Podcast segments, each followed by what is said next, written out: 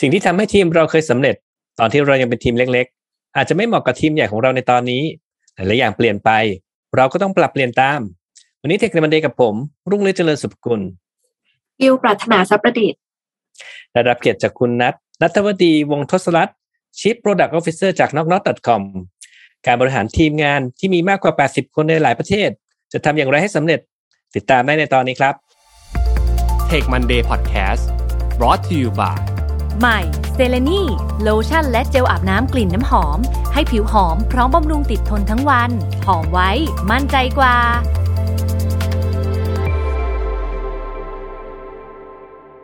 สวัสดีค่ะคุณนัทค่ะ สวัสดีค่ะยินดีต้อนรับสู่รายการ Tech Monday นะคะโหวันนี้ได้รับเกียรติมาก ๆ เลย เดี๋ยวยังไงรบกวนคุณนัทเนี่ยค่ะ แนะนำตัวให้ผู้ฟังได้รู้จักคุณนัทนิดนึงค่ะ ได้ค่ะอ่าสวัสดีนะคะ ตอนนี้นัดเป็น Chief Product Officer อยู่ที่ knocknock.com ค่ะ ก่อนหน้านี้เลยก็คือเป็น Product Lead อยู่ที่ Yara Digital ของสิงคโปร์ ซึ่งดูแลในส่วนของแอปเพื่อเกษตรกรทั่วโลกเลย ก่อนหน้านั้นเล็กน้อยเนี่ยก็เป็น Senior Product Manager อยู่ที่ Agoda นะคะ ดูแลอยู่ในส่วนของ Computer Intelligence ก็คือทำยังไงก็ได้ให้ราคาของ Agoda เนี่ยดีที่สุดนะคะแล้วก็ก่อนหน้านั้นอีกเนี่ยก็เป็นจุดเริ่มต้นของสายงานนี้จริง ๆ เลย ก็คือการที่เป็น product manager ที่ Spotify ดูแลอยู่หลายส่วนหลาย product เลยไม่ว่าจะเป็น data analytics data visualization หรือตัว SDK ที่จริง ๆ แล้วเนี่ยเป็นเราไปต่อกับ third party นะคะก็คือต่อกับเว็บไซต์ ต่อกับ Amazon Echo ลำโพงต่างๆ Google Chromecast หรือว่าจริงๆแล้วตู้เย็นในบ้านเราเนี่ยที่สามารถเล่นเพลงได้เนี่ยก็คือใช้ SDK ตัวนี้เหมือนกันค่ะ โอ้เรียกว่าจริง ๆ ดูประสบการณ์นี่กว้างมาก ๆ แล้วก็ดูมีประสบการณ์มากๆในการทำทีมหรือว่าร่วมร่วมกับทีมงานขนาดใหญ่มาเลยนะครับ อันนี้ถ้าเกิดว่าอยากจะให้คุณนัทช่วยเล่าให้ฟังหน่อยครับ ว่าเอ่อถ้าเวลาเราจะสร้างโปรดักต์ขึ้นมาสักตัวหนึ่งเนี่ย เราควรจะสร้างทีมยังไงครับ ค่ะ จริงๆ แล้วนัดเป็นคนเชื่อใน autonomous team นะคะ ซึ่งก็คือหมายความว่าผู้คนที่เข้ามาทำงานในในทีมเนี่ยจะต้องเป็น cross function ซึ่งคือเขาต้องมี skill set ต่างๆ ที่จะสามารถทำให้งานประสบความสำเร็จได้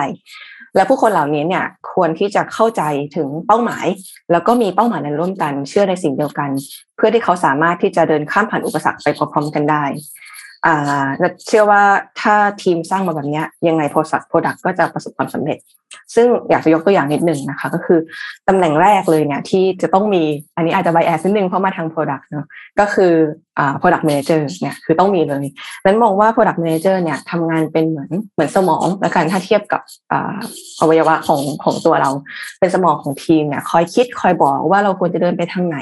เราข้างหน้ามีหลุมหรือเปล่าควรจะหลบหรือเปล่า แต่ว่าสิ่งที่สำคัญมาอีกคนกลุ่มหนึ่งก็คือ developers นะคะ ซึ่งเป็นกำลังหลักเลยในการขับเคลื่อนงาน นัทมองว่าเขาเป็นกระดูกในตัวเรา เพราะว่าถ้าไม่มีกระดูกเราก็จะเดินไม่ได้แล้วแต่คิดอย่างเดียวนะคะ ส่วนที่สามเลยที่นาคิดว่าสำคัญเหมือนกันเลยเนี่ยคือมุมของ UX ก็คือ product designer คนเหล่านี้นั้นมองว่าเขาเป็นเหมือนกล้ามเนื้อเนาะจริงๆแล้วเรามีกระดูกกับสมองแล้วก็ไปไหนมาไหนได้ละแต่ถ้าเราไม่มีกล้ามเนื้อเนี่ยเราก็จะเคลื่อนไหวยาก เราก็จะดูแก้ๆต่างๆดูผิดรูปไปนิดนึงนะคะนี่ขอสามตำแหน่งหลักๆแล้วกันในการสร้างทีม แต่ว่าถ้าเมื่อ Product เราเติบโตมากขึ้นไปเรื่อยๆเนี่ยคิดว่าเราควรจะต้องมีคนเพิ่มไปอีกตามตาม requirement หรือตาม Product ที่เราโตไปค่ะจริง ๆ ก็แอบเหมือนเหมือนตำราเอ่อ lean startup อะไรสักอย่างที่ที่เคยมาว่าถ้าเกิดจะเริ่มต้นทำทีมเนี่ยมันเหมือนจะต้องประกอบไปด้วยสามส่วนคือ business เอ่อ development marketing อะไรแบบคล้ายๆอย่างนี้จริงๆก็คือคล้ายๆกันแต่นี่คือแบ่งเป็นตาม role เลย ใช่ค่ะ คล้ายๆกันค่ะ ก็ฟังดูแล้วก็เป็น structure ที่สามารถ apply ใช้ได้กับ product ที่แบบหลากหลายเนาะตามประสบการณ์ที่คุณนัทมี แต่ว่าอยากจะถามเพิ่มเติมนิดนึงเนื่องจากคุณนัทมีประสบการณ์เยอะมากเนี่ยในช่วงต่างๆของการทำ product เนี่ยเออเป็นช่วงเวลาไหนที่มันจะยากที่สุดล่ะคะอืมอ่าจริงๆเรายากทุกยากทุกตอนจริงๆนะคะ แต่ว่าก็สนุก ทุกตอนเหมือนกันเล่านิดนึงละกันเผื่อเผื่อผู้ฟังอาจจะยังไม่เคยทำ product นะคะก็ช่วงแรกๆเนี่ยจริงๆแล้วมันเป็นช่วงที่เราน่าจะตื่นเต้นที่สุด เพราะว่าเป็นช่วงที่เราจะต้อง validate hypothesis validate ว่าปัญหาที่เราคิดขึ้นมาเนี่ยสมมติฐานที่เราตั้งขึ้นมาเนี่ยจริงๆแล้วลูกค้าเขามีจริงหรือเปล่า เขาเป็นแบบนั้นจริงๆไหม เพราะว่าประสบการณ์ที่นัทเจอจริงๆเลยเนี่ยบางทีแล้วเราคิดว่าลูกค้าต้องเป็นอย่างนี้แน่นอนเลย แต่พอเราไปถามไปทำ research จริงๆปุ๊บ ไม่ปรากฏว่าเขาไม่ใช่สิ่งที่เราคิดมาตลอด เพราะว่าความคิดของเรามี bias แล้วเวลาเราไปถามเพื่อนเนี่ยเราจะมี confirmation bias ก็คือเพื่อนเหมือนกับเรา ฉะนั้นเขาต้องคิดคล้ายกับเราคาแรคเตอร์คล้าย ๆ กัน อ่าแต่พอเราออกไปตลาดจริงๆ ไปหาอย่างเกษตรกรเนี้ยไปหาของเขาจริงๆอะเราเราเฮ้ยเราช็อกมากเลยเขาไม่ใช่สิ่งที่เราคิดไว้ ฉะนั้นอะก็จะเป็นเรื่องนั้นที่เราจะต้องช่วงแรกๆนะคะก็คือเป็นช่วง validate hypothesis ที่ยาก ช่วงที่สองในที่ยากก็คือการทำ MVP MVP ก็คือ minimal viable product ซึ่งน่าหลายๆคนน่าจะเคยได้ยิน จริงๆคอนเซ็ปต์ของ MVP เนี่ยหลายคนเข้าใจผิดในเมืองไทยนะคะ เพราะว่า MVP เนี่ยมันคือการที่เรานำ product ออกมา ไม่ได้เพื่อที่เราจะประสบความสำเร็จ แต่เพื่อที่จะเรียนรู้ว่าเราจะพัฒนาอะไรได้อีก แต่ส่วนใหญ่เนี่ยคน launch MVP จะบอกว่าเฮ้ย launch MVP ต้องทำให้ครบทุกอย่าง ซึ่งมันไม่ใช่นะคะซึ่งมันสนุกตรงนี้แหละ ก็คือว่าทำยังไงให้เราคัดสโคปหรือว่าคัด resource คัด timing ให้ได้มากที่สุด เพื่อที่จะเอาออกไปเพื่อเรียนรู้จาก user ให้ได้เร็วที่สุดค่ะ หลังจากนั้นเนี่ยก็จะเป็นช่วง product market fit ค่ะ อันนี้ความยากเนี่ยคือขึ้นอยู่กับอินดัสทรีขึ้นอยู่กับสายงานของเราเลยหรือสายสาย product ของเราเลย ว่ามันคืออะไร แต่ว่ามันจะต้องเริ่มร่วมมือกับ marketing ร่วมมือกับ business มากขึ้นในการออก product นะคะ ความยากน่าจะอยู่ในมุมของ communication แล้วก็เป็นเรื่องของการ balance ในมุมของ profitability กับ user experience ตอนสุดท้ายซึ่งหลาย ๆ product เนี่ยจะติดติดอยู่ตรงนี้แหละ ก็คือช่วงของการ scale อ่าซึ่งบอกเลยว่า ก็คล้ายๆกับน้องๆตอนนี้ก็คือเป็นช่วงนี้เหมือนกัน ก็จริงๆแล้วเราไม่ได้ตั้งใจตอนตอนจุดเริ่มต้นเนี่ยเวลาเราทำ product อะไรสัก product เนี่ยเราไม่ได้คาดคิดเลยว่าจะมาถึงจุดที่เราต้อง scale ฉะนั้นการตัดสินใจทางด้าน tech หรือ tech stack ในแต่ละตัวเนี่ย บางครั้งแล้วเราไม่ได้คิดถึงสเตจนี้ เราคิดแค่ว่าเราจะ validate ให้เร็วที่สุด ฉะนั้นการสเกลเนี่ยไม่เคยอยู่ในความคิดเราในช่วงแรก ซึ่งเป็นปกตินะคะ ฉะนั้นตอนสเกลเนี่ยเราต้องกลับมาแก้ปัญหา fundamental หลาย ๆ อย่าง ซึ่งอ่ามันทำให้ความยากเนี่ยตกไปอยู่ในมุม tech และการ balance ระหว่างการซ่อมของเก่าและสร้างของใหม่ค่ะ อันนี้เพื่อเพื่อให้ท่านผู้ฟังพอจะเห็นภาพนะครับ ก็คืออยากจะให้คุณนัทช่วยบอกเป็นกิจกรรมได้ไหมครับ ว่าไอ้ตอนที่คุณนัทเล่าให้ฟังว่าไอ้ตอนทดสอบไอเดียเนี่ยช่วงนั้นทีมจะทำอะไร ช่วงทดสอบ Market Fit เนี่ยทีมจะทำอะไรแล้วสเกลเนี่ยเอ่อ action จริง ๆ มันคืออะไรครับช่วง validate นะคะ ก็คือส่วนใหญ่จะออกไป user research ซะส่วนใหญ่ เพราะว่าเราไม่มีข้อมูลเลย ข้อมูลเราเป็นศูนย์เราไม่เคยออก product มาก่อน ฉะนั้นเราก็จะลงพื้นที่ละหาเราว่า target user คือใคร ก่อนอื่น define ให้ได้ก่อนว่า target user คือใคร แล้วก็ออกไปคุยกับเขา สมมุติว่าเราต้องการที่จะ target คนเดินห้าง เราเอาตัวเราไปอยู่ที่ห้างเลย เราไปคุยกับคนในห้าง อาจจะแบบดู awkward นิดนึงแบบแปลกๆว่า เอ้ยใครมาคุยแต่ว่า ถ้าเราสามารถที่จะเข้าใจปัญหาเขาได้ว่าคนที่มาเดินห้างมีปัญหาอะไรบ้างเนี่ย เราจะสามารถ address หรือว่าหาอ่า solution ได้ดีขึ้นนะคะฉะนั้นอ่านั่นแหละอันนี้คือช่วงแรกที่สำหรับการทำ validate hypothesis หรือหาว่าปัญหาคืออะไรหาไอเดียคืออะไร แล้วก็ช่วงที่สองอ่าช่วงที่ออก MVP อันเนี้ยเป็นช่วงที่เราเริ่มต้อง balance ระหว่าง quantitative data กับ qualitative qualitative data ก็คือเอา research เนี่ยมาผสมกับข้อมูลที่เราจะได้จาก user ที่เราได้ออกไปเทสบางทีเราอาจจะเทสด้วย prototype หรือเทสด้วยการยิงแอดหรือเทสด้วยการ launch MVP แบบ prototype จริง ๆ ออกไป บางทีบางคนอาจจะยังไม่เคยเห็นแบบอย่างเช่น เว็บไซต์ สมมติเรามีเว็บไซต์อยู่แล้ว แล้วเราบอกว่าเราต้องการออกฟีเจอร์ใหม่ที่เป็น MVP ใช่ไหมคะ บางทีอาจจะเป็น fake door test ก็ได้ บางครั้งเรากดเข้าไปแล้วเขียนว่า โอ้ฟีเจอร์นี้กำลังจะออกมา ให้ใส่อีเมลไว้เดี๋ยวมันจะออกมา อันนี้คือสิ่งที่เรียกว่า fake door test ก็คือหนึ่งใน MVP concept ตอนที่สามคือช่วง market fit อันเนี้ยก็ก็ค่อนข้างยากทีมทำอะไรบ้าง ทีมน่าจะลองหลาย ๆ อย่างในการทำ growth hack growth hack เนี่ยก็คือหาวิธีที่ง่ายที่สุดที่จะทำให้เราเรียนรู้ user และโตได้เร็วที่สุด บางทีอาจจะเป็นในมุมของการทำ marketing หนัก หรือถ้าเป็นในมุมของ product ที่เป็น product led เนี่ย เราก็จะใช้วิธีการทำ freemium เราให้คนเนี่ยสามารถบอกปากต่อปากได้ แล้วดูว่ามันฟิตกับ market นี้หรือเปล่านะคะช่วงสุดท้ายเนี่ยทีมทำอะไรบ้าง ทีมน่าจะทำน้อย น่าจะเป็นส่วนของฝั่ง manager ละที่จะต้องมานั่งดูว่า การที่เราจะโตจากจุดที่เราหา product market fit ได้ ไปถึงจุดที่เราจะสเกลแบบ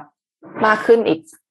สิบเท่ายี่สิบเท่าเนี่ยทีมตรงเนี้ยจะสามารถโตได้หรือเปล่า อันนี้ก็คือการวางวาง organization ละ อันนี้น่าจะเป็นไม่ใช่ทีมแต่เป็นงานของ C level มากกว่าที่จะต้องทำค่ะ ผมขอแทรกการก่อนจะไปคำถามถัดไปนะครับ แล้วตอนที่ช่วงทดสอบไอเดียที่เห็นบอกว่าไปทำรีเสิร์ชเดิน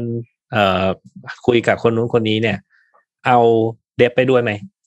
อ่าไม่ค่ะ ถ้าเป็นนัทไม่ค่ะ เพราะว่ารู้สึกว่ายังอยู่ในช่วงที่มันฟุ้ง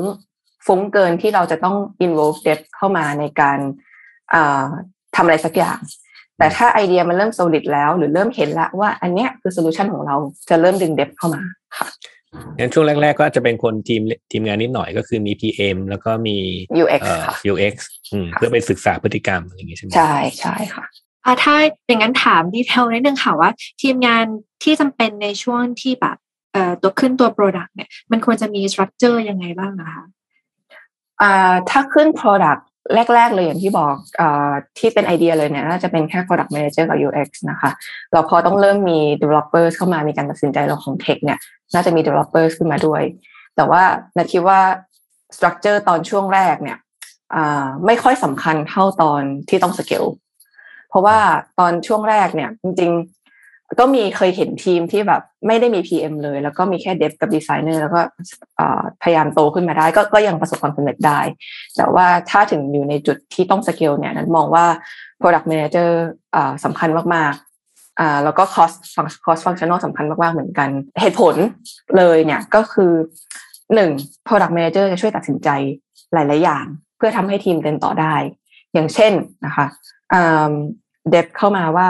ฟีเจอร์เนี้ย user จะต้องทำอะไรนะ A หรือ B จะต้องมีคนหนึ่งคนที่อยู่กับเขาทำงานด้วยกัน daily และบอกว่า user จะต้องทำ A หรือ B เพราะว่าถ้าสมมติว่าเราไม่สามารถตอบได้ตรงเวลาเนี่ย สุดท้ายทีมจะรู้สึกว่าเอ้ยมันช้ามันมันคลุมเครือมันไม่มันไม่ชัดเจน แล้วก็ต้องรอกับความไม่แน่นอนต่อไปเรื่อย ๆทำให้ทีมรู้สึกเหนื่อยหน่าย กับการรอนะคะ ก็อันนี้นะมองว่าถ้าเป็นช่วงสเกลเนี่ยมันควรที่จะเริ่มทำให้ทีมเล็กลง และสามารถให้มีคนหนึ่งเนี่ยสามารถตัดสินใจทุกอย่างได้ในในตัว product นั้นๆค่ะ ก็มีคนฟันธงสักคนหนึ่งอะช่วยช่วยไปช่วยไปไวๆนิดนึงค่ะ จริงๆ เห็นคุณนัท mention ถึงเรื่อง autonomous team ใช่ไหมฮะแต่จริงๆ ตามตำราที่ผมเคยได้ยินเนี่ยเขาน่าจะเรียกว่า self manage team น่าจะเหมือนกันนะครับทีมคือก็คือก็คือทีมที่สามารถตัดสินใจได้ด้วยตัวเองเนาะคุณนัทคิดว่า เราจะต้องทำยังไง เพื่อจะทำให้ทีมงานเราสามารถเป็นแบบนั้นได้ ผมว่าที่ไอ้การทำ self manage team เนี่ยค่อนข้างจะ challenge ในหลาย ๆ องค์กรอยู่เหมือนกันนะครับค่ะนั้นมองว่ามีสามเรื่องละกันสามเรื่องนี้เป็นสิ่งที่สำคัญมาก ๆ นะคะหนึ่งเลยก็คือเรื่องของ autonomy นะคะสองก็คือเรื่องของ direction สามก็คือ trust เดี๋ยวขอเรียงตามสิ่งที่คิดว่าสำคัญมากที่สุดก่อนหนึ่งคือ direction ถ้าเราไม่มี overall strategy ให้กับทีมเนี่ยหรือว่าเราไม่มีภาพรวมว่า product ทั้งบริษัทเนี่ยมันควรจะเป็นทางไหน ทีมจะเดินไปคนละทิศพอไปเดินคนละทิศปุ๊บสิ่งที่เราจะได้คือเราไม่ได้อะไรเลยจะไม่เกิดผลอะไรทั้งนั้น ฉะนั้นสิ่งที่นัททำเนี่ยนัทจะเน้นว่า product manager ทุกคนจะต้องเข้าใจ strategy โดยรวมของของทั้งบริษัทของ product ทั้งหมด แล้ว ทั้งบริษัทเนี่ย product ทั้งบริษัทเนี่ยเราต้องการที่จะไปทางไหน เราทำไปเพื่ออะไร แล้วเราเราตื่นมาทุกวันเพื่ออะไร เราแบบเรามีเรามีแพชชั่นกับอะไรบ้างแต่คิดว่าสิ่งเนี้ยมันสำคัญนะคะ ที่สุดเลยทั้งทั้งสามอย่างที่เมนชั่นมา อย่างที่สองเลยก็คือเรื่อง trust อ่า ถ้าเราไม่เชื่อใจลูกน้อง เราไม่ใช่เราไม่เชื่อใจ product manager ของเราเนี่ย เราจะไม่ปล่อยให้เขาทำงานเองและสุดท้ายเราจะกลับไป micro manage เขาอยู่ดี ซึ่ง product manager โดย nature ของงานแล้ว หรือ nature ของรู้แล้วเนี่ย ถ้าเรา micro manage เขาจะไม่ได้ทำงานของเขาจริงๆและก็เลยเชื่อว่าการที่เราให้น้องๆในทีมเนี่ย สามารถได้ลองได้ล้มได้ผิดพลาดเองเนี่ย เป็นสิ่งที่ทำให้เขาได้เรียนรู้ได้มากที่สุดเลย มันจะดีกว่าการที่ไหนไปนั่งประคบประงม แล้วคอยดูว่าเฮ้ยห้ามห้ามล้มนะ ห้ามห้ามแบบหลุดนอกลู่นอกทางนะ ใช้สไตล์เหมือนที่ Spotify ที่เคยใช้มาคือ fail fast learn fast นะคะ อย่างที่สามเลยก็คือเรื่องของ autonomy อ่าซึ่งสิ่งนี้เป็นสิ่งที่ไม่ค่อยไม่ค่อยเห็นละกันในประเทศไทย น้อยมากที่จะให้ทีม product ในแต่ละ product เนี่ยสามารถมี autonomy ของตัวเองได้ ซึ่งนั้นมองว่าสิ่งนี้เป็นสิ่งที่สำคัญมากในการที่จะทำให้ self manage ทีมเนี่ยเขาประสบความสำเร็จ ก็คือการที่มีทีมมีอำนาจในการตัดสินใจของ product ตัวเองในทุกเรื่องอ่าสิ่งที่เขาต้องทำเนี่ยเขาต้อง defend ให้ได้ ท่านถามหรือมีใครถามว่าทำไมถึงตัดสินใจแบบนั้น ด้วยการอันอาจจะเป็นการเอา research มา back up อาจจะเป็นการเอา data ขึ้นมา back up แต่ว่าสิ่งที่นัดในฐานะ C level จะไม่ทำเลย ก็คือการไป override เพราะว่านัดเชื่อว่าน้องๆ product manager ทุกคนเนี่ยเขาอยู่ใกล้ product แล้วเขาสามารถเขารู้รู้จักโปรดักต์ของเขาเองดีกว่านัดแน่นอนค่ะ ซึ่งสามสิ่งเนี้ยนั้นมองว่าเป็นสิ่งที่เริ่มต้นจาก C level หมดเลย ไม่ใช่สิ่งที่ทีมจะต้องทำเราเราจะต้องเป็นคน enable เขาทั้งหมดค่ะ อันนี้ผมขอถามเป็นอีกนิดนึงเพราะว่าน่าจะมีเคสที่ผมสนใจมากๆอยู่หน่อยหนึ่งคือ เออโอเค แหละ ตอนแรกเราก็ให้ trust นะนะกับทีมงานไปทำงาน แต่ถ้าบังเอิญบังเอิญว่ามันเกิดพลาดขึ้นมาจริง ๆ จนมีความเสียหาย หรือไม่ว่า หรืออาจจะพลาดบ่อยๆอะยังจะปล่อยให้พลาดอีกไหมหรือจะยังจะปล่อยให้หรือไม่ไปไมโครแมเนจอยู่ไหมใช่ไหมจะทำยังไงล่ะเนี่ย ค่ะ จริงๆก็มีมีเหมือนกันที่ที่พลาดเราพลาดวันวันละวันสำคัญด้วย ก็จะเรียกน้องมาคุยค่ะ ว่าน้องไม่เข้าใจอะไรตรงไหนที่ทำให้เราเราพลาดสิ่งนี้ไปพลาดสิ่งนี้ไปนะคะ เพราะว่าจริงๆแล้วการทำงานของ Product เนี่ยมันเริ่มต้นจากจากวิชั่นนะคะเริ่มต้นจากวิชั่นเริ่มต้นจาก strategy สิ่งที่เราอะไรกันเนี่ยคือเลเวลนี้ แล้วเรามองว่า ถ้าเป้าหมาย ถ้าจุด B สมมติเรายืนอยู่จุด A ใช่ไหมคะถ้าจุด B เนี่ยมันเป็นจุดเดียวกัน สิ่งที่มันจะพลาดเนี่ย มันไม่ควรจะพลาดขนาดนั้น มันไม่ควรจะไปอยู่จุด C ได้อ่าถ้าน้องพลาดจริงๆนะจะนะจะเริ่มสงสัยว่าไม่เข้าใจตรงไหนไม่เข้าใจ direction โดยรวม หรือว่ามัน execution มันไม่เกิดขึ้นจริง ๆ น้องไม่สามารถไม่มีอ่า capability ในการทำไม่ execution จริง ๆ ก็อาจจะต้องเข้าใจตรงนั้นก่อน ถ้าเป็นมุมแรก อันนี้เราโทษตัวเอง ว่า communication ไม่ดีพอ ฉะนั้นเราจะต้อง communicate ใหม่และและสร้างใหม่ทำยังไงให้น้องเข้าใจจริง ๆ ถ้าเป็นอันที่สองอันเนี้ยจะเริ่มจับน้องไปเทรนแทนค่ะ ว่าอ่า execute ไม่ได้ต้องเกิดเกิดอะไรขึ้นขาดสกิลไหนหรือเปล่า ต้องเพิ่มตรงไหนหรือเปล่า ถึงจะสามารถเดินไปได้ต่อค่ะโอ้นะนี่เป็นเป็นจริง ๆ ขอบคุณมากๆเลยนะจริง ๆ ผมอาจจะต้องเอาไปใช้เอง ก็คือ เออ คือต้องดูที่ตัวเราเองก่อนเนาะหรือว่าถ้าเป็นอีกข้างหนึ่งเราไม่ micromanage นะจะเอาเขาไป train ให้พัฒนา skill ให้เหมาะสมซะกับกับทันก็คือตัดไอ้กระบวนการ micromanage ออกไปเลย ก็จะยังไงก็ยังไงก็ได้ self manage team อยู่ดีค่ะโอ้ดีดีมากเลยครับครับอืมนี่ถ้าเกิดว่าเราทำไมโครเมเนจดูว่าน่าจะแบบเกิดคอขวดแล้วก็ทำให้การทำงานโดยภาพรวมของทีมมันช้าลงด้วยถูกไหมคะ ใช่ค่ะ จริงอืมๆอ่า พอเราย้ายมาเป็น self manage ช่วงแรกๆอาจจะช้าลงนิดนิดนึง แต่นะเชื่อว่าในใน long term จริงๆแล้วอะจะทำให้เราเร็วขึ้นกว่าเยอะมากๆเลยค่ะอืมถ้าอย่างนั้นสรุปนิดนึงได้ไหมคะว่าตัวทีมสตรัคเจอร์คิดว่ามีผลกับเรื่องของธุรกิจภาพรวมไหมคะคุณหมออ่านัทคิดว่ามีนะคะ โดยเฉพาะอ่า product ที่เป็น tech เพราะว่าอ่าอย่างอย่างที่เมื่อกี้เมนชั่นเลยเรื่องของว่าทีมมี bottleneck ถ้า เรามี one point of contact หรือว่าเรามีการ share resource หนักๆ เนี่ย มันจะทำให้การการอ่า prioritization ของตัว product หรือของตัว feature เนี่ยมันมีการ bias หรือมันไปอยู่ที่จุดเดียว คือจุดที่แบบเหมือนสำคัญที่สุดสำหรับบริษัทละ แล้วก็เราก็จะมองข้ามสิ่งอื่น ๆ ไป แล้วการที่มี one point contact เนี่ยจะทำให้เราเดินช้า เพราะว่ากว่าจะไปถึงจุดนั้น กว่าจะไปถึง CEO เนี่ยโออีกสองวันสามวันกว่าจะตัดสินใจได้ ฉะนั้นทีมก็จะนั่งนั่งรอนั่งไอดอลต่อไปเรื่อยๆ อ่าซึ่งสิ่งเหล่านี้นั้นมองว่าจะไม่ได้เห็นในช่วงเวลาสั้นๆหรอก แต่ระยะยาวเนี่ย เห็นแน่นอนว่ามันกระทบกับธุรกิจของเรานะคะ แล้วถ้าสมมติว่าเราสร้างทีมเป็นแบบเนี้ย มันจะไม่ sustainable ในมุมที่ถ้ามีพายุโหมกระหน่ำเข้ามามีบั๊กหนักๆเข้ามาเนี่ย ทีมล้มแน่นอนนะคะ ฉะนั้นเราคิดว่าการสร้างทีมสตรัคเจอร์เนี่ยควรจะวางรากฐาน ให้พร้อมกับอนาคตที่เรามองว่าเอ้จุด B ที่ตะกี้นะพูดถึงว่าวิชั่นจุด B ของเราคืออะไร เราวางรากฐานให้พร้อมดีกว่าค่ะเอาละครับ จริง ๆ เราพูดถึงการทำทีมมาซะเยอะเลยนะครับเอ่อผมว่ามาถึงจุดเนี้ยเอ่อต้องกลับไปอยู่ที่ที่ตัวเริ่มต้นเลยครับ ผมว่าบางคนจะต้องสงสัยแน่ๆว่า CPO หรือ Chief Product Officer เนี่ย จริง ๆเขาทำอะไรกันบ้างครับคุณนัท CPO เนี่ยจริง ๆ อยู่ที่แล้วแต่บริษัทเลยนะคะว่าวางยังไง ของนัดเองเนี่ยจะตอนนี้มีอยู่หลักๆ แล้วใต้ CPO มีอยู่สี่ทีมนะคะก็คือจะมีมี Tech มี Design มี Product แล้วก็มี Data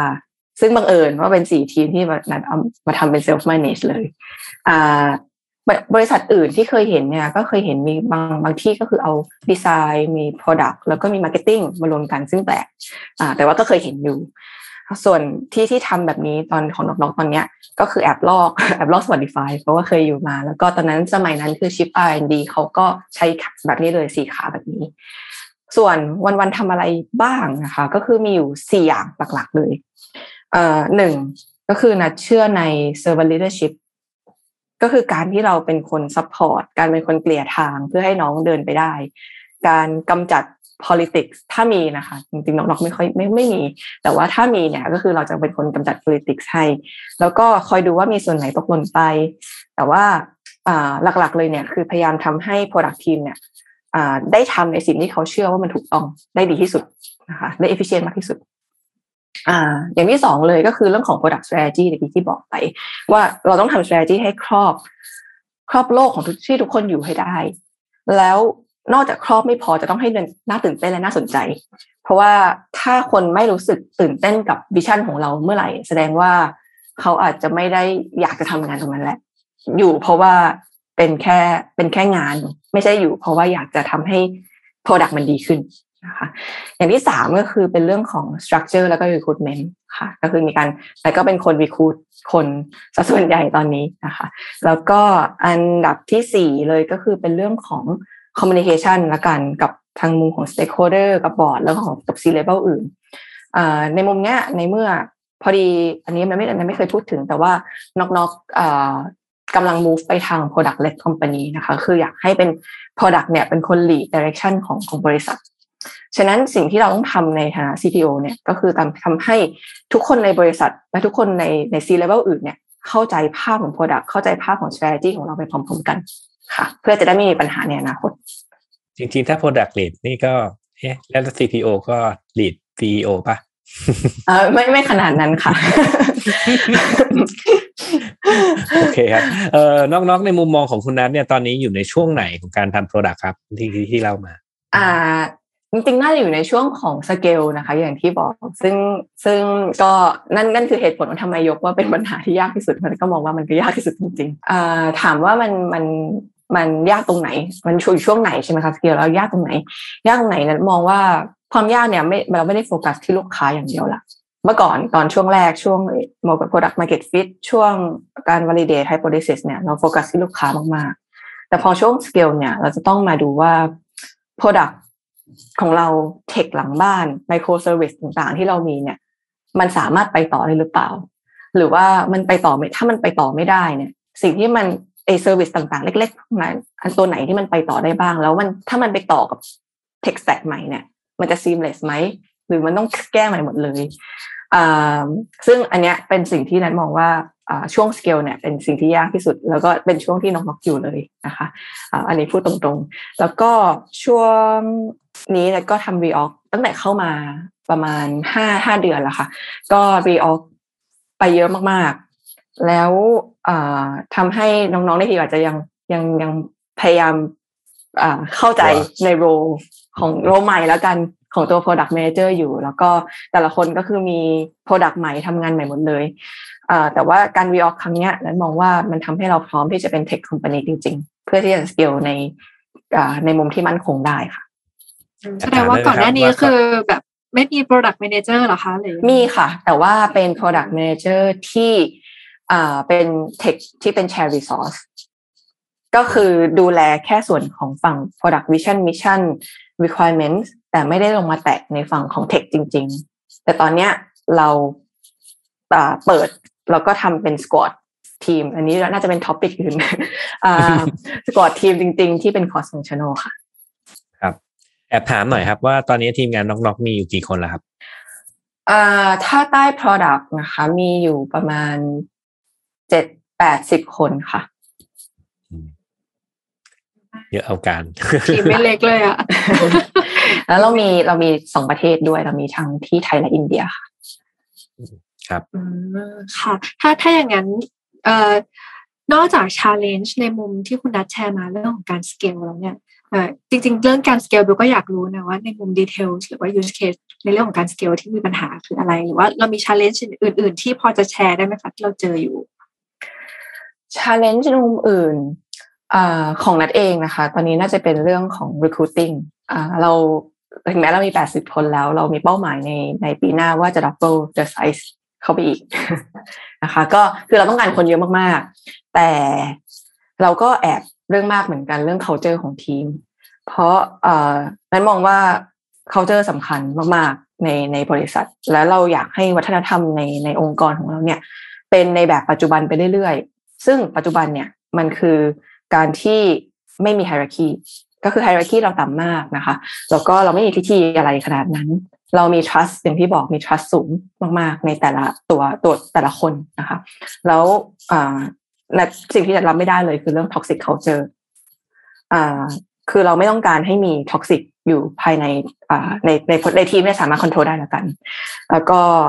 ทุกคนสามารถเข้าถึงกันได้หมดเลย สามารถสแลกหานัดได้ตลอดเวลา นะคะสิ่งนี้คือสิ่งที่นัดมองตลอดเวลา ฉะนั้นใน interview process เนี่ย เราจะให้น้องๆในทีมเข้ามาด้วยในการ interview ว่าไอ้คนเนี้ยคนใหม่ที่เข้ามาจะเข้ากับทีม culture ของเราของเราได้หรือเปล่า ฉะนั้นถ้าเราเจอคนที่เก่งมากๆ แต่บังเอิญมี red flag จากคนใดคนหนึ่งใน interviewer เนี่ยเราจะตัดทิ้งไปเลยนะคะ เพราะเราไม่สนใจว่าถ้าคุณคุณเก่งแต่ถ้าคุณทำให้ทีมกลายเป็น toxic เนี่ยคิดว่ามันไม่คุ้มกัน นะคะเสียหายมากกว่า ใช่ ก็เลยอยากอยากจะบล็อกไว้ตั้งแต่ตอนแรกตั้งแต่ interview เลย ฉะนั้นมันก็เลยเป็นสิ่งที่มันยากสำหรับนัทเลยว่าเอ้ย recruit เข้ามาสมมติว่าได้คนสัมภาษณ์แบบเป็นแบบเป็นร้อยคนเลย อันนี้อาจจะสัมภาษณ์เกินร้อยละแต่ว่าเราได้คนมาไม่กี่คนเพราะว่าเรื่องเรื่อง culture โดนตัดออกเยอะพอสมควรค่ะแล้วก็เอ่อนัทมองว่าเป้าหมายของ Product ใต้ใต้ใต้ CPO เนี่ยอยากจะให้เป็น Product ทีมที่น่าทำงานมากที่สุดในประเทศไทย อันนี้แบบเป้าหมายแบบไกลๆของตัวเองค่ะครับอันนี้พอพูดถึงรีคูดแล้วเนี่ยขอเป็นขอเป็นความรู้นิดนึงเพราะจริงๆก็หลาย ๆ บริษัทน่าจะเจอสถานการณ์เดียวกันพอจะแชร์เทคนิคในการรีคูดคนสู้กับบริษัทยักษ์ใหญ่หน่อยได้ไหมครับอ๋อเราใช้ referral ค่ะ ส่วนใหญ่เราใช้ referral ก็คือเราเชื่อว่าถ้าน้องๆในทีมเนี่ย มีความสุขกับการทำงานที่นี่ เขาจะอยากดึงเพื่อนเข้ามา ใช่ใช่ ก็ใช้หนักๆไปทางนั้น แล้วก็จริงๆเรายังยังไม่ค่อยได้ใช้เอเจนซี่เท่าไหร่ค่ะว่าก็มีประกาศเองบ้าง LinkedIn connection ของมันเองบ้าง ว่าก็พยายามใช้ connection ของกันและกันของน้องๆในทีมเนี่ยเพื่อรับคนค่ะงั้นในฐานะที่ก็สิแต่ว่าเมื่อกี้นี้คุณนัทบอกว่า เดี๋ยวปีหน้าจะ double size เนี่ย เพื่อนของเพื่อนก็น่าจะหมดแล้วมั้งครับ ในสต็อกแล้วจะทำยังไงต่อฮะอ่าก็ ตอนนี้ก็น่าจะพยายามเดี๋ยวเดี๋ยวปีหน้าน่าจะมีเรื่องอีเวนต์เรื่องอะไรเข้ามาค่ะ ให้มีการอ่าให้น้องๆ expose ออกไปในมุมเทคคอมพานีมากขึ้น แต่ว่าก็พูดตรงๆว่ายากยากจริงๆ แล้วก็ดันดันมีเรื่องแบบความเรื่องมากของเราอีกก็ยากไปกว่าเดิมค่ะ ในฐานะที่น็อกน็อกเองก็เริ่มเป็นแบรนด์ที่เป็นที่รู้จัก แล้ววิวก็เชื่อว่าหลาย ๆ คนน่าสนใจอยู่แอบกระซิบได้ไหมคะว่าแบบคนไทยไหนหรือ c u เจอประมาณไหนที่แบบเป็นที่สนใจของทาง NocNoc ค่ะอ่าจริงเราชอบ เราชอบ เรา prefer ละกัน คนที่ไม่ได้อ่ามีเขาเรียกว่าอะไร เป็นคนที่คุยง่าย เป็นคนที่มีการ communication ที่ดี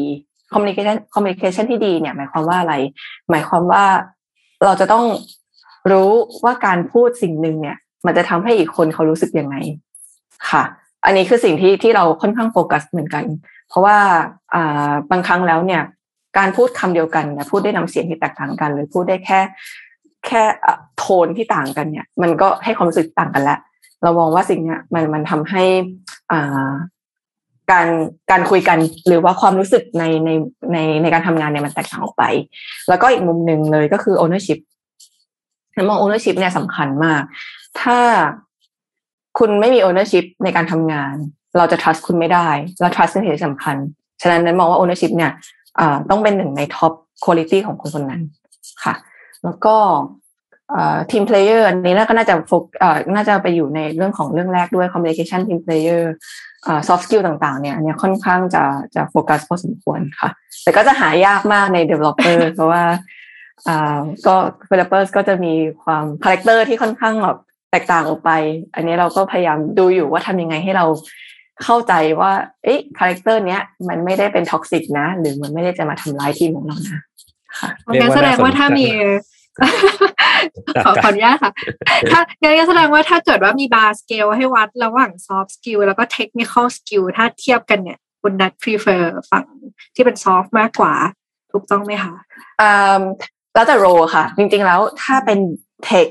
อันเนี้ยเริ่มให้ exception แหละเพราะเริ่มหายากจริงๆอ่าน่าจะเป็น skill ประมาณแบบหกสิบแล้วก็อ่า soft soft skill ประมาณสี่สิบ นะคะแต่ว่าถ้าเป็น product manager designer หรือ data analyst เนี่ย เรามองว่าสาม role เนี้ยหรือหรือ data engineer เนี่ยเอ๊ะ engineer จริงๆเข้าไปทาง tech นะคะอ่า data Side สามโรเนี้ยเป็นสามโรที่ต้องจะต้องคุยกับคนเยอะมากๆ ฉะนั้นเราจะเน้น soft skill พอสมควร ก็คือน่าจะสลับกันก็คือ soft ประมาณหกสิบแล้วก็ hard skill ประมาณสี่สิบจริงๆก็ เดี๋ยวไว้ไว้ไว้ผมไปถามนอกรอบดีกว่า ก็คือผมแอบสนใจอยู่เหมือนกันว่า เอ๊ะภายในภายในช่วงภายในช่วงระยะเวลาสั้นๆอะ เออบางทีบุคลิกของคนโดยเฉพาะโดยเฉพาะของคนฝั่งเทคอาจจะยังไม่เผยออกมาก็ได้นะอืม จะมีวิธีตัดสินใจยังไงเรื่องถามเลยแล้วกัน ค่ะ จริงๆ อันนี้นะก็แอบอ่าลังเลตัวเองอยู่เหมือนกัน เคยเคยไปอ่านสิ่งหนึ่งมา เขาบอกว่าอ่า hire fast นะคะ แล้วก็ fire faster แต่ promote fastest ฉะนั้นถ้าหมายนั่นหมายความว่าเราเราจ้างเร็ว แต่ว่าถ้าคนเนี้ยไม่ฟิตกับเรา เราควรที่จะไล่เขาออกได้ได้เร็วที่สุด แต่ถ้าคนคนนั้นน่ะฟิตกับเราจริงๆเราควรจะโปรโมทเขาให้เร็วที่สุด อ่า ซึ่งอันเนี้ยก็จะแอบโหดนิดนึงนะก็เลยอาจจะยังไม่ไม่ไม่ได้ดึงมาใช้แต่คิดว่าน่าสนเป็นคอนเซ็ปต์ที่น่าสนใจ อ่า แต่ปัจจุบันเนี่ยสิ่งที่เราใช้ก็คือ เราต้องมั่นใจระดับหนึ่งเราถึงจะเอาเข้า แต่ถ้าเข้ามาแล้ว แต่ underperform เราเราเราคิดต่อค่ะ เพราะว่าเราเชื่อว่า hard skill เนี่ยสอนได้ แต่ถ้าเข้ามาแล้วเขาจะไม่ฟิตอันนี้เราเอาออกค่ะอะชัดเจนนะครับ น่าจะเอ่อพอฟังสนุกมากเลยครับ ตอนนี้แล้วนั่นเรียกได้ว่าจะเป็นการแชร์ประสบการณ์ที่เรียกว่ามีอยู่อย่างเต็มเปี่ยมเลยนะครับอ่าผมว่าน่าจะพอประมาณแล้วนะครับ ก็ก่อนจากการเนี่ยคุณนัทมีอะไรอยากจะฝากให้ท่านผู้ฟังไหมครับ อ๋อมีค่ะ มีเยอะเลย ก็ขอฝาก n o k n o k c o m นะคะ ไว้ในอ้อมใจของทุกคนที่รักบ้านนะคะจากจะแต่งบ้านจากจะรีโนเวทบ้านให้มาลองลองดูที่ n o k n o k c o m ก่อนนะคะ แล้วก็อ่าส่วนใครที่กำลังมองหางานใหม่ ที่ยังที่อยู่ในสี่ส่วนที่ได้กล่าวมาคือ Tech Product Data แล้วก็อ่าดีไซน์ดีไซน์อ่าสี่ส่วนยังรับหมดเลยนะคะ ฉะนั้นสามารถสมัครมาได้เลยทีมงานทีมที่น่ารักของเรารออยู่นะคะ แล้วก็อ,อีกมุมหนึ่งก็คือตอนนี้จริงๆแล้วนะเป็น co-founder ของอีกบริษัทหนึ่งด้วย คือทำ consult ในมุมของ product แล้วก็ product strategy product management ถ้า startup ไหนหรือว่า corporate ที่มีฝั่ง innovation ส่วนไหนเนี่ยต้องการความช่วยเหลือด้านนี้สามารถติดต่อเข้ามาได้เลยเดี๋ยวอาจจะฝาก contact ไว้ตอนท้ายนะคะ แล้วก็สุดท้ายฝาก medium อ่า medium CPO วันๆทำอะไรสำหรับคนที่สนใจบทความในมุมของ product ค่ะ ขอบคุณค่ะ ก่อนอัดกันมาเนี่ยเออ CPO วันวันๆทำอะไรเนี่ยเออถึง EP สองแล้วเนาะตอนนี้ยังค่ะ EP EP EP สามสอไปงนะค่ะ ยังยังไม่มีเวลาเขียนเลยค่ะ ครับครับก็สำหรับน้องๆเองบิวก็เป็นหนึ่งในลูกค้าที่แอบไปช้อปปิ้งบ่อยๆ แล้วก็ขอบคุณค่ะเอ็กซิเลียนดีมากๆเลยค่ะ ก็สำหรับใครที่แต่งบ้านอย่าลืมน็อกๆกันด้วย แล้วก็ห ลังจากที่ได้ฟังคุณนัทพูดวันนี้ เชื่อว่าอีกหน่อยน้องๆต้องเป็นองค์กรที่โต แล้วก็เป็นองค์กรที่น่าทำงานบริษัทหนึ่งในไทยเลยทีเดียวนะคะค่ะค่ะยังไงวันนี้ก็ขอขอบคุณคุณนัทมากๆที่มาแชร์ประสบการณ์แล้วก็ความรู้นะคะ ขอบคุณมากๆเลยค่ะค่ะขอบคุณค่ะค่ะ แล้วก็ขอบคุณผู้ฟังทุกท่านที่ติดตามนะคะ จนกว่าจะพบกันใหม่สวัสดีค่ะสวัสดีครับค่ะ Take Monday Podcast Presented by เซ เลนีโลชั่นและเจลอาบน้ำกลิ่นน้ำหอม หอมไว้ มั่นใจกว่า